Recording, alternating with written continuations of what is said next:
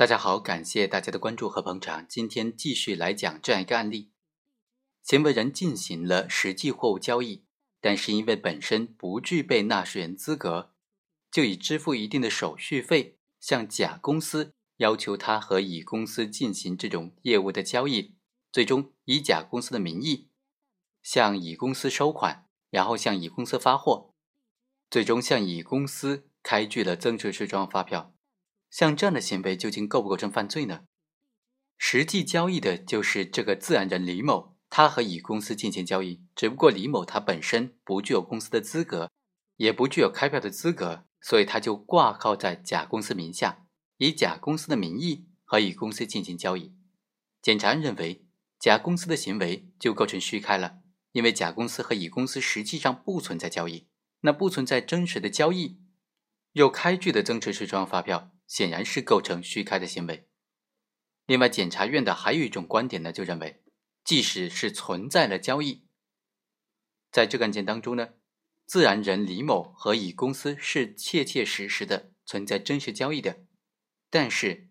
存在真实交易的情况之下，让他人为自己虚开专票的行为，是司法解释当中明确规定的虚开增值税专用发票的行为类型，所以也构成犯罪。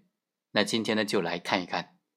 这个司法解释的规定有没有道理？这个司法解释到现在还能不能用呢？我们来简单的分析一下。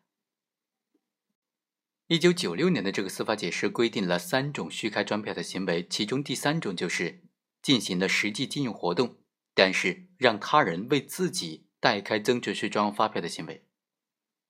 二零一五年的时候，最高院就出台了。关于如何认定以挂靠有关公司名义实施经营活动，并且让有关公司为自己虚开增值税专用发票行为的性质的征求意见的复函，根据这个复函呢，行为人利用他人的名义从事经营活动，并且以他人的名义开具增值税专用发票的，即便这个行为人和这个他人之间不存在挂靠关系，但是。如果行为人进行了实际的经营活动，主观上并没有抵扣税款、骗取国家的抵扣税款的故意，客观上也没有造成国家税款的损失的，就不宜认定为刑法第二百零五条规定的虚开增值税专用发票的行为。如果是符合逃税罪等等其他犯罪构成要件的，可以以其他罪来论处。一开始所说的那个一九九六年的司法解释啊，虽然现在还是现行有效的司法解释，但是这个司法解释是在一九九七年刑法施行之前就制定的。根据最高院关于认真学习贯彻修订的刑法的通知啊，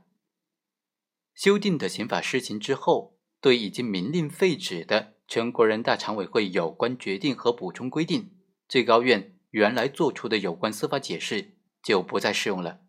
但是如果修订的刑法有关条文实质内容没有变化的，人民法院在刑事审判当中，在没有新的司法解释出台之前，可以参照执行。其他对于和修订的刑法相抵触的这种司法解释就不再适用。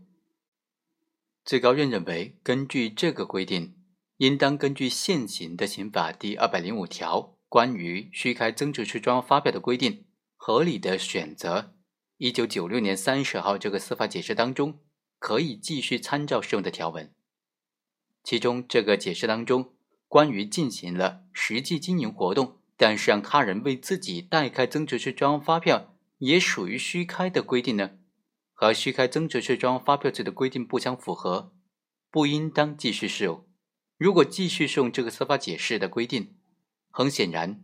挂靠开增值税专用发票的案件，也应当以犯罪来论处的，这显然是有失妥当的。既然这个司法解释当中明确规定了，一九九六年的三十号这个司法解释，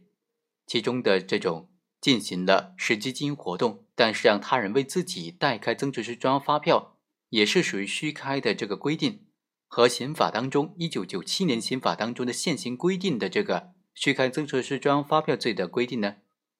是不相符合的。那么根据罪刑法定原则，张某自然就无罪，本案的甲公司也不构成犯罪。最终啊，这个案件法院是认为张某作为甲公司的法定代表人，有权委托李某作为本公司业务员对外开展活动、开展经营活动，对李某签署的协议以事实行为予以认可，按照增值税专用发票使用规定的要求。依据真实货物交易的实际吨数和金额向乙公司开具增值税专用发票的行为，不应当以虚开增值税专用发票罪追究他的刑事责任。好，以上就是本期的全部内容，我们下期再会。